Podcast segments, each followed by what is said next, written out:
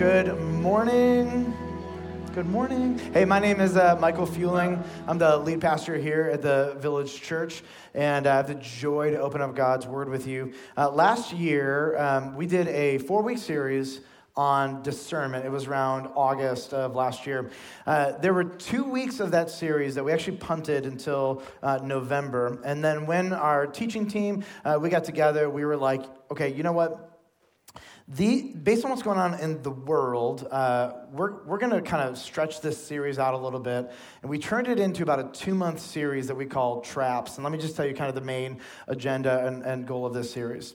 Uh, the goal is to help every one of us grow in our discernment so that our eyes are open to the schemes and the designs of the evil one to trap non Christians and to trip up believers. So every week we're going to be looking at a different thing that Scripture teaches that the demonic realm uses to either trap the world or trip up um, Christians. All right, so I want, to, I want to go back to our definition of discernment.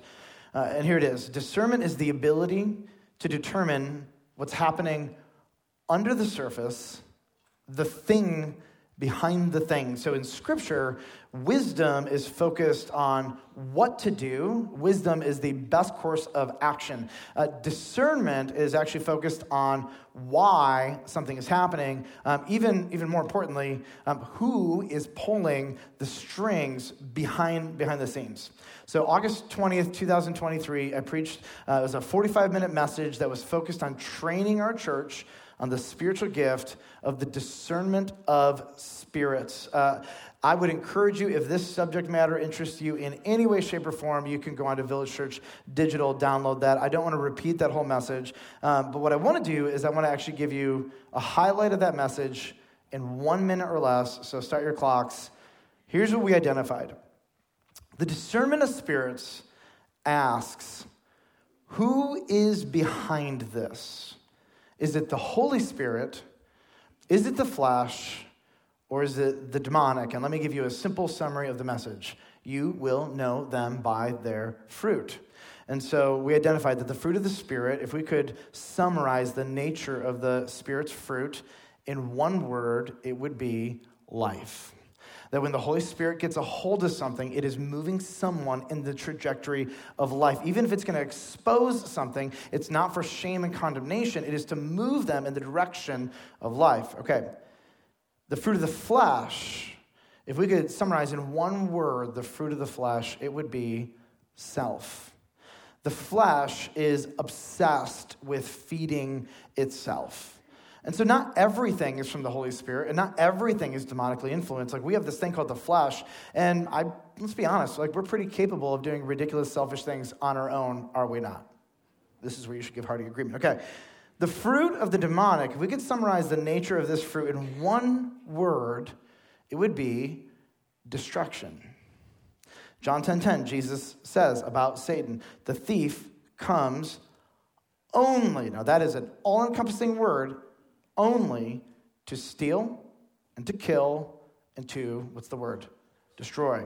1 Peter 5 8, Peter says it this way Your adversary, the devil, he prowls around like a roaring lion, seeking someone to devour. He wants to consume them for the sake of destruction. All right, we've got that context in our minds. Open your Bibles with me, Second Thessalonians chapter 2, and uh, we're going to kind of work through this passage. Now, I have to kind of warn you on the front end. This is a loaded chapter.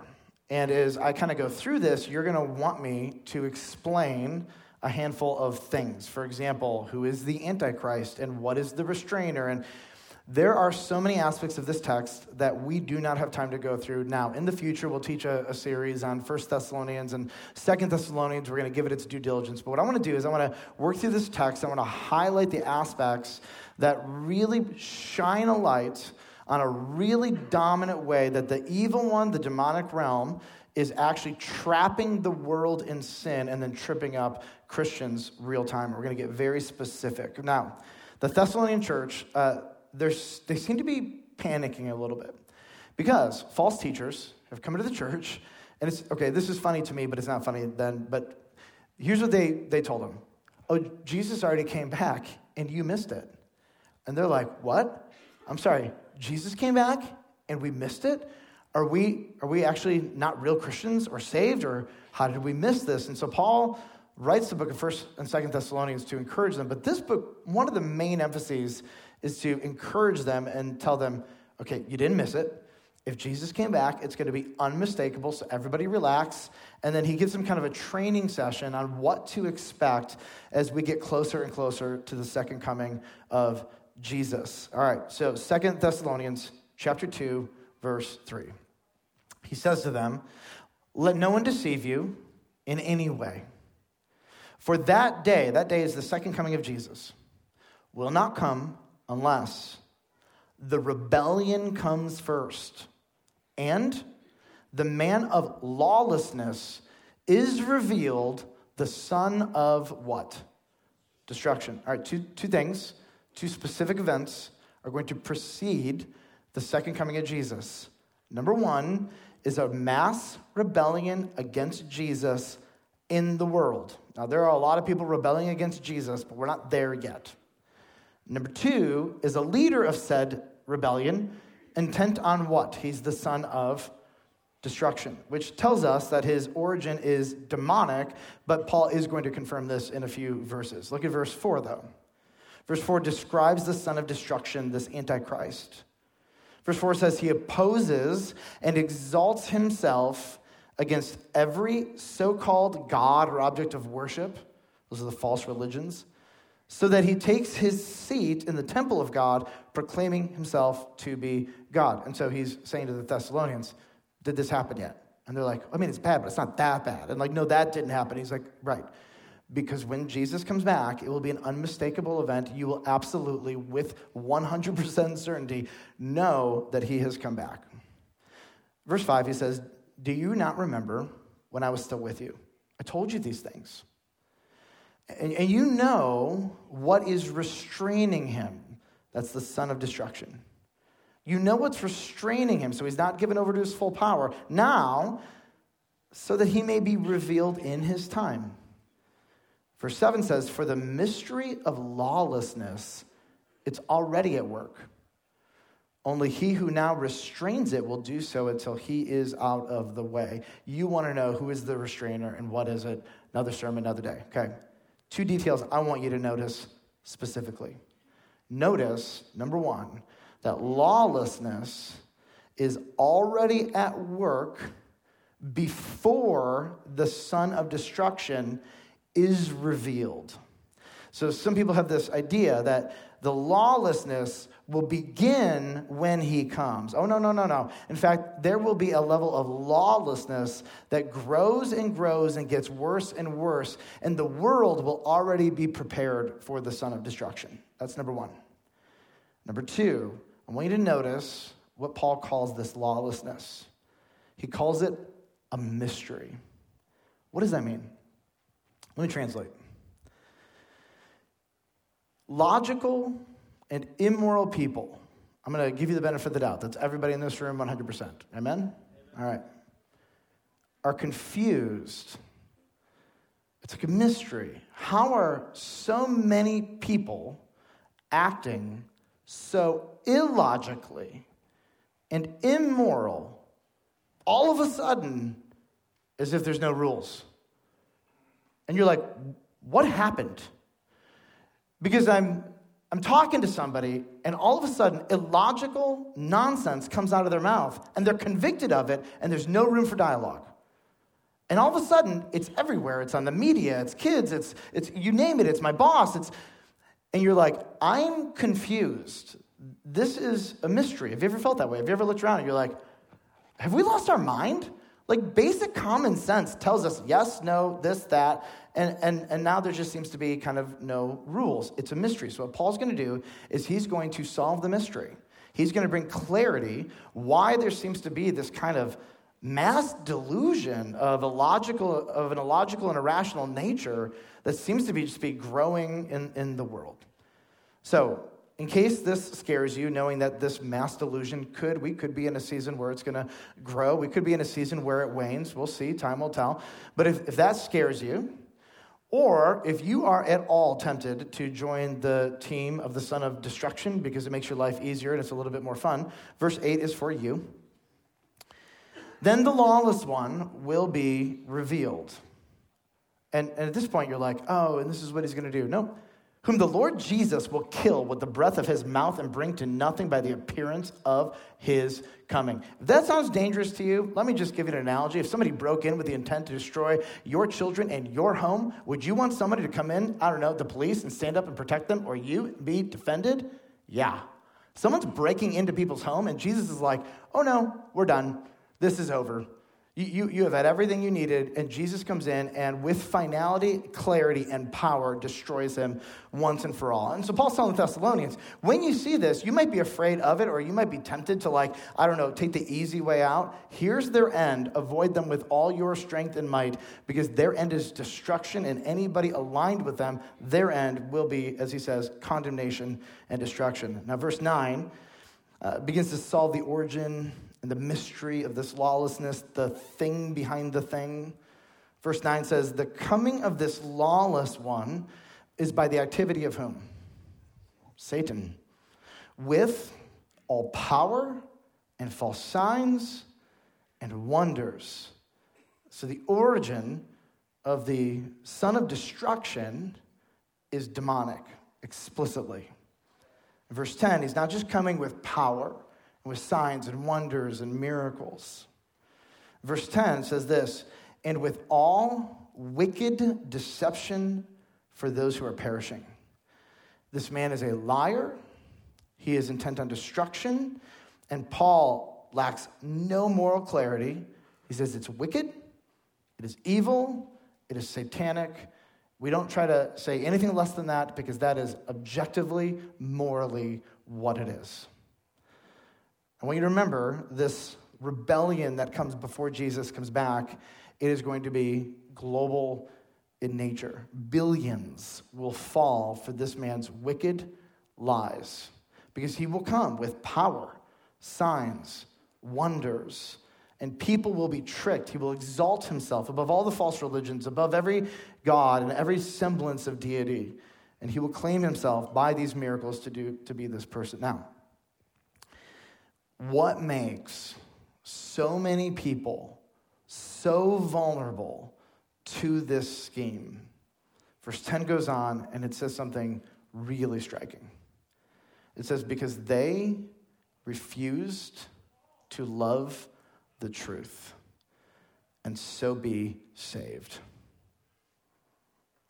What made, or will make, does make so many people susceptible to believing things that are illogical. It's not that they don't love truth. If you ask most people, do you want the truth? Well, yeah, I want the truth. I want nothing but the truth, right? Got it. Most people don't love the truth, especially when the truth is inconvenient for what they want now. Everybody will tell you they love truth. But here's what it says they're not just like disinterested in truth. This is actually stronger. It says they refused to love the truth and so be saved. All right, so I've had a lot of conversations with people who are not Christians. People are searching, people are adamantly against it. And so um, it's not uncommon that, like, I'd love to go to kind of this place in the conversation Okay, so what if, what if, like you and me are talking, and what if I could prove to you that Jesus is God? What if you and me could take a trip into heaven? You could get all your big questions answered, and like without a shadow of a doubt, you could come back and you could know that you know that you know that there is one God, Father, Son, and Holy Spirit. Jesus is the image of God. He is the only way of salvation. Like, what if I could prove that to you? Would you give your life to Christ and follow him? And almost always, you know what the answer is? Some version of this word Possibly. I'm sorry, what? And here are summary statements of things I, I hear when these conversations come up. I just don't know if I could worship a God who forbids love.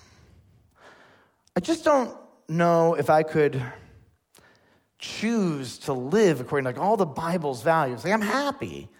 I, I just don't know if I could get on board with everything the Bible teaches. And in my brain, I'm thinking, who cares? If he's God, get on board because he's God and there are no other options. And if it's true and you reject him, then hell is your destiny. So, like, come on. They refused to love the truth. And in my brain, I'm like, that is illogical. That is not common sense. But when someone's heart refuses to love the truth, dialoguing is impossible. Look at verse 11. God, God's response to those who willingly choose to refuse to love the truth. It says this Therefore, God sends them, those who refuse to, to love truth, a strong delusion. All right, I've got a bunch of questions. Let me highlight three. Can genuine Christians fall under a strong, wicked delusion? Uh, I'm going to say no, not in the same way that somebody without the Holy Spirit can, but can they be powerfully influenced, everybody? For sure. Can they be tricked temporarily? Yep. Can they be trapped for long periods of time in their deception and sin? Oh, for sure. Question number two so, how does God do this? And what's, what's interesting is that the Old Testament and the New Testament kind of give us a framework for how this works. Let me just kind of summarize it simply. In Scripture, God uses Satan to accomplish darker realities. Satan is on a leash. He can only go as far as God says he can go. And so there are things that if somebody chooses, God will allow Satan to do certain things to them. I'm going to give you an example. Um, all the way back in the Old Testament, 2 Samuel 24, verse 1. I'll put it on the, on the screen for you. But David uh, is not supposed to take a census of his military personnel because his strength is not in his numbers, but it's in his God. And so God's like, no, no, no, we don't take census. You, you, trust me. You rely on me. When I tell you to go to battle, you go to battle. When I tell you to stop, you stop. I am your defender and your protector. Got it. So um, Israel is like rebelling against God, and he's not happy with them. And so here's what it says. Again, like this is not the first time, the anger of the Lord was kindled against Israel. Literally, it's God's nostrils flared. And he, God, incited David against Israel, them, saying, Go number Israel and Judah. Okay, now here's, here's the question it's not a trick. Who incited or influenced David to take the census? God. Okay. The exact same story about the exact same census, about the exact same scenario is also told in the book of First Chronicles chapter 21. And here's what it says. Then Satan stood against Israel and incited David to number Israel. So, who did it? Satan? God? And this, this is not an abnormal way for the Jewish people to think. God is in control of all things. And yet, when God is going to discipline people, it is not unusual that he sends Satan to do the job. And so here's what we find Scripture is pretty clear. If God is going to give someone over to their sin, He's going to let Satan have his way and facilitate this. Now, here's what this does God does no evil. God also honors David's free will to rebel. By the way, just because Satan incited him, did David make a free choice to sin? You better believe it. So God honors David's free choice, and at the same time, God keeps his word that no sin, especially national sin of Israel under Old Covenant law, is going to go unpunished. Everybody, everybody gets, everybody wins. Now, the Apostle Paul identifies this same principle in the book of 2 Corinthians, chapter 4, verse 4. He says, The God of this world, who is Satan, has blinded the minds of the unbelievers to keep them from seeing the light of the gospel of the glory of Christ, who is the image of God. Okay. In 2 Corinthians, it says that Satan is blinding people's eyes so that they don't believe. But in Second Thessalonians, God is the one sending a strong delusion. So which one is it? The scriptures have no issues with this. The answer is both.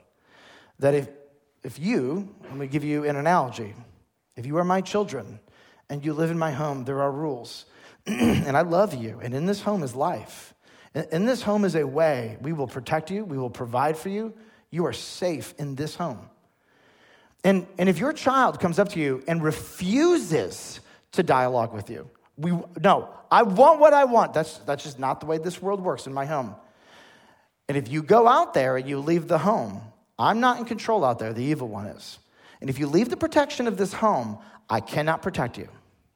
And so the kid says, No, I want what I want. And so the kid goes out. And you know what? What's waiting for him? Do you want drugs? Have it. You want women? Men? Have it. You want what you want? Have it. And out there, they're willing to give you everything you want as much as you want of it. And, and God's like, listen, if you leave my home, I, I, I, I, I'm giving you to this. And they're not for you. And out there, if you refuse to have the dialogue here, if you refuse to even talk logically about what's going on, if you go out there and you just do drugs every day and you drink every day and you mess around every day, this will be the outcome. And every once in a while, you meet a kid who says, I've got to learn the hard way. Some of us have been that kid. That kid refuses to love the truth and goes out, and what happens when he leaves the home? He is given over to the truth or to the lie that he wanted so badly. You see this all the time. And so God's like, You refuse to love the truth. Then I will hand you over to the deceiver who will bring you a strong delusion and you won't even be able to see and hopefully and hopefully at one point you will come to your senses and come home and believe in jesus christ my third question does this mean that we're in the end times now and i would say not necessarily but when you look at the world and you see lawlessness that is illogical and immoral at play and it is growing, here's a couple things you can know. You're getting just a glimpse into what the world will look like before, right before Jesus comes back. Number two, the origin of illogical lawlessness that you're watching today is satanic. And number three, you cannot rationalize with demonic lawlessness because they refuse to love the truth. They have been given over to what is false. They have left the protection of God's family and they don't want truth. There is no rationalization. They are trapped in the very deception that they chose. Now, verse 11, it's going to go on to explain what happens when somebody does not love the truth. Therefore, God sends them a strong delusion so that they may believe what is false. You refuse to dialogue with truth, you refuse to use your mind, you refuse to look at logic, then I will give you what is false. Have it. Go. Go. Verse 12. It gives us more insight into why they refuse to love the truth. In order that all may be condemned who did not believe the truth, and, and listen to this, but had pleasure in unrighteousness.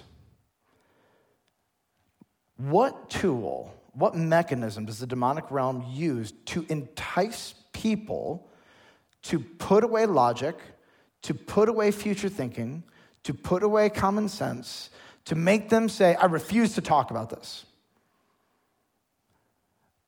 the masses will freely and joyfully substitute truth for pleasure. This is, this is what will get the masses. In other words, sin is fun. Sin feels good in the moment. Sin gives you social status. Sin gets you into places, and so much more. But at what cost? The cost is that you leave the protection of God's family. Your mind becomes deluded you are given over to wickedness. And your end, unless you repent, is destruction. For some of you, that is your testimony. And at the lowest part of your life, you realized this out here, outside of God's family, it's a charade, it's a lie. It is designed for the destruction of my body, my mind, and my soul. So Satan's ideas or delusions designed intentionally only to steal and kill and destroy.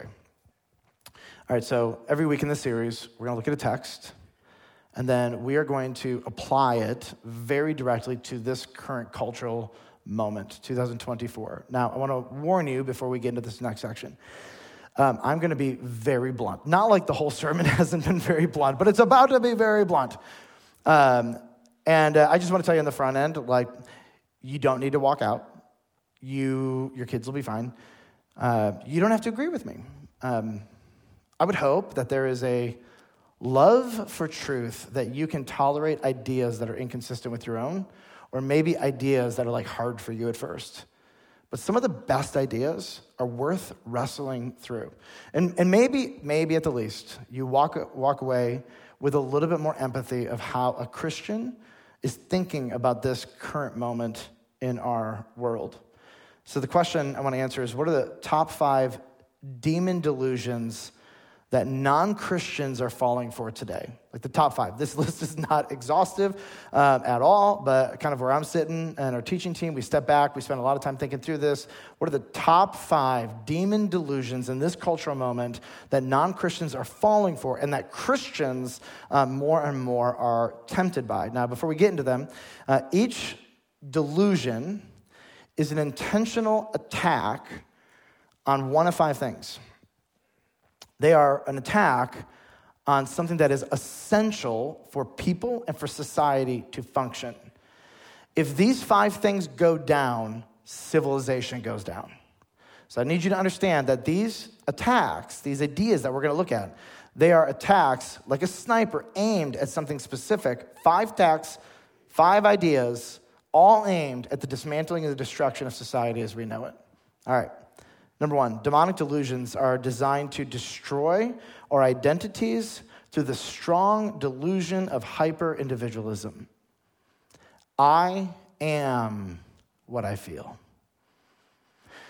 If, if God says, I am one thing, and that one thing contradicts what I feel, God loses. I am the God of my life.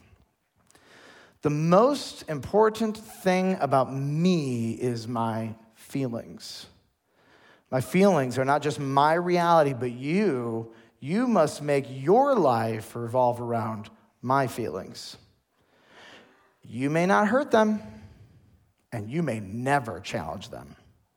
I will not tolerate anyone who challenges my feelings. And as long as I am happy and no one is hurt, who cares? God, if you don't make me happy, then I won't worship you. God, the most important person in the world, duh, it's me. And until you get on board, I'm, I can't get on board with you. All right, of all the strong delusions, this is the easiest to trick the masses with. Because doesn't everybody want all of life to revolve around them all the time? Wouldn't you love to have a God who's like, my sole purpose in life is your health, happiness, and prosperity? That would be amazing. It's not real. This is the gateway delusion, by the way, that leads to all the rest. So, number two, demonic delusions are designed to destroy our families through the strong delusion of transgenderism. This movement accelerated like no movement I have ever seen, particularly because its lack of logic. And it has facilitated the destruction of something really important in our culture, and that is the simple thing called definitions. And without definitions, nothing means anything. Without definitions, men are not inherently strong leaders, providers, and protectors. Men can be weak, Men cannot work. Men can be lazy. Men can be abusive. Men can be aggressive. Men can be soft. Men can even be women. And men can take things that belong to women for themselves, like athletic records and jobs. Without definitions, women are not inherently maternal, strong, yet soft, as Proverbs 31 teaches, helpers. But in fact, can be men or not, or maybe a hybrid. Without definitions, marriage doesn't mean anything. It can be between two people, three people, more. Hey, throw in children while you're at it. It can be created, it can be ended. Why? Just because and despite the collateral damage, because it means inherently nothing. Without definitions, what are we raising? What is a boy? If I don't know what a man is, I don't know what I'm raising my son to become? What is a girl? If I don't know what a woman is, I, I don't know what I'm raising my daughter to become. Without definitions, discipline actually in the home becomes arbitrary rather than intentional. I, don't just discipline my children to make my life easier. Okay, sometimes I do, but that's not the right thing. I discipline my children in the direction of who God has created them to be. The, the demonic delusion of transgenderism is completely genius. It is a great idea. On paper, it is a great idea. And if I was sitting in like some kind of demonic control room and, and like somebody was like, I have an idea. How about we get people to believe that, that your biological sex isn't actually real? It could be whatever you want it to be. I feel like the other demons should be like, how would you possibly get people to uh, deny logic and biology? And like in my brain, that's where the conversation ends. Oh, oh, no, that's not where the conversation ended because what has happened is that somehow we have broken down fundamental biological laws and they mean really nothing for too many, too many in control. How this strong delusion convinced people that children should be mutilated, women and men are swappable, biology is a, suggestion. It is beyond me. Let me use the word of the Apostle Paul. The lawlessness is a mystery to my mind. I am confused when I see it until I understand that it is a strong delusion given to people who, not people who are like, I want truth, people who are like, I refuse, not just to discuss truth, but to love truth. I want what I want, when I want, how I want it. I will not engage any discussion that compromises my desires. It is a strong, wicked delusion. Its origin is hell, and therefore its aim is destruction. Number three, demonic delusions are designed to, number three, destroy our children through the delusion of pleasure. The most important thing about you, apparently, is that you're happy. Does this pregnancy get in the way of your happiness? End it. Does raising your kids not sound fun? Let the government and social media do it. They've got your back and they love you and they have a wonderful plan for your life. You want to relive your college years as an adult? Have at it. To hell with your kids. You deserve it. Satan has always been after the youngest and the most vulnerable. Why? Because they are near and dear to the heart of God. Number four, demonic delusions are designed to destroy our authority structures through the strong delusion of critical theory. You don't have to know what this is, but you are experiencing it all around you. Uh, critical theory, it's a fundamentally Marxist idea developed in the 20th century that here's fundamentally what it does it is a lens through which you process every single aspect of life. Its stated goal is the destruction of all the norms and structures in society. It processes everybody and puts you in one of two categories. You are either a victim or you are a victimizer. And if you are a victim, you are encouraged to destroy the foundation, subvert the whole system, and to destroy the victimizers and then to recreate society in a whole new way. Its aim, its stated aim, has always been and always will be destruction. Now, there are a handful of ways that you watch this play itself out. But we now know what has been happening in higher education over the last few decades is now making its way into policy, into literature, into everyday life, into media. The list goes on and on. And so, what it is, it's a, it's a virus, it's tentacles. The moment it gets into something, its objection, uh, objective is subvert, destroy, flip on its head, start everything over. And it wants to impact every aspect of our lives. Here's just like a quick rundown of, of like some of them feminist theory, post colonial theory, queer theory, critical race theory, environmental critical theory. All of this vocabulary that is coming up, but you're finding, all of it has its root in this larger system aimed at destroying civilization. Now, I would love to have conversations about all these subjects with rational people who do not seek the destruction of all of society. And this is what makes it so hard. It's not that we want to avoid injustices. No, the body of Christ should fight for justice, period. But you can't fight for justice with somebody whose only intention is to destroy. It's not possible.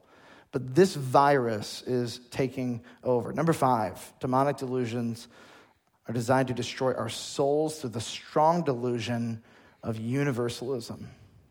This idea that everybody goes to heaven, though the majority of Americans are going to somewhat identify as, as Christian, this idea that all people go to heaven or that most people go to heaven, or the most insidious way that this is said, good people go to heaven. And by the way, do you know the standard by which the vast majority define good? Well, I'm not Hitler. And if they're a little bit more thinking, then it's, well, I'm not as bad as you fill in the blank, that person in my life that, that they don't like. These destroy souls through the delusion that Jesus is optional and simply being good is all you need. And we understand this that Jesus is not one of the ways of eternal life. He is God and the only way of eternal life. And that there will be no human being on the planet who experiences forgiveness, salvation, and eternity unless they believe in the life, death, and resurrection of Jesus. He doesn't mince words, scriptures don't mince words. And the delusion is that it's, it's an option. Are you a good person? Good people go to heaven. It's not what scripture teaches. All right, I have three so what's. Number one, don't be surprised when non Christians come under the spell of these delusions. Our job is to be gracious they are trapped. Yes, they chose the trap. Yes, they could get out, but they have chosen this trap. But that does not mean that we need to be rude or mean. I'm going to cough. The only power that can release them is not your great arguments, although some of you have some pretty great arguments. It's not a social media post, although some of them are really, really great if you're a Christian and you agree with them. It is the power of God and the gospel that will give them the best fighting chance. And so I try not to debate with people who refuse to love truth. I do like to have good, open conversations with people who are humble and are pursuing reality and truth. That is fun, and you'll find that they are probably a lot more ready to dialogue about the gospel. This time I brought water.